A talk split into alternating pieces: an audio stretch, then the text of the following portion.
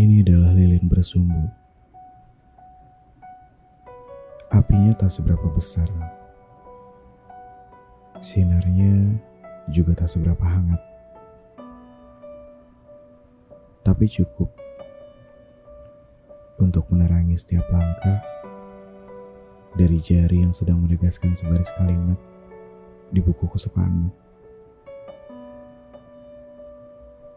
Jika boleh aku bertanya, apa pernah sang lantera marah kepada sebuah bohlam putih yang gemilang? Dan apa pernah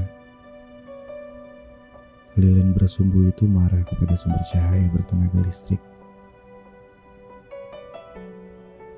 Karena sekarang bukan masalah siapa yang paling terang, tapi di kondisi apa ia bisa terus menerangi. Dan bagaimana jadinya jika yang diterangi tak membutuhkan itu? Ia terlalu asik dengan bayangan. Celakanya bayangan itu tumbuh dari pancaran sinarmu yang terhalang. Uh, tapi sudahlah. Harusnya sudah lumrah bila hal semacam itu terjadi. Singkatnya, kita hanya perlu menjadi sumber cahaya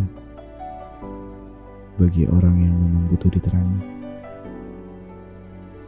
Bukan yang hanya perlu didatangi cahaya untuk kemudian bersenang-senang dengan bayangan.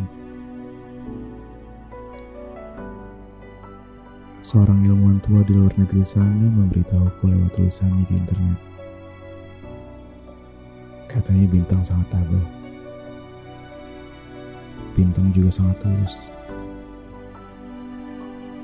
Di siang hari, ia membiarkan matahari terbit dan menjadi yang paling bersinar.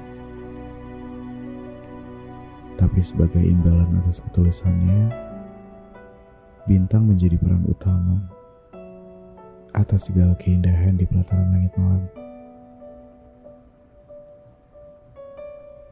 Selalu tentang menyinari. Aku selalu ingin seperti bintang. Dengan kebesaran hati dan ketulusan mereka. Aku hanya akan menjadi sebatang lilin yang penuh ambisi untuk menerangi dan menghangatkanmu dalam gelap.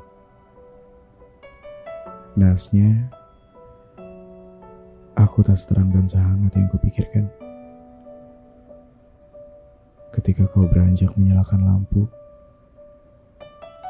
pasti kau padamkan lilin setelahnya. Tapi tubuhku belum habis. Dan kalau lampu itu mati suatu hari nanti, lekas ambil pemantik api. Kau bisa meminta cahaya dariku lagi. Tapi tak akan lama. Karena aku akan segera habis.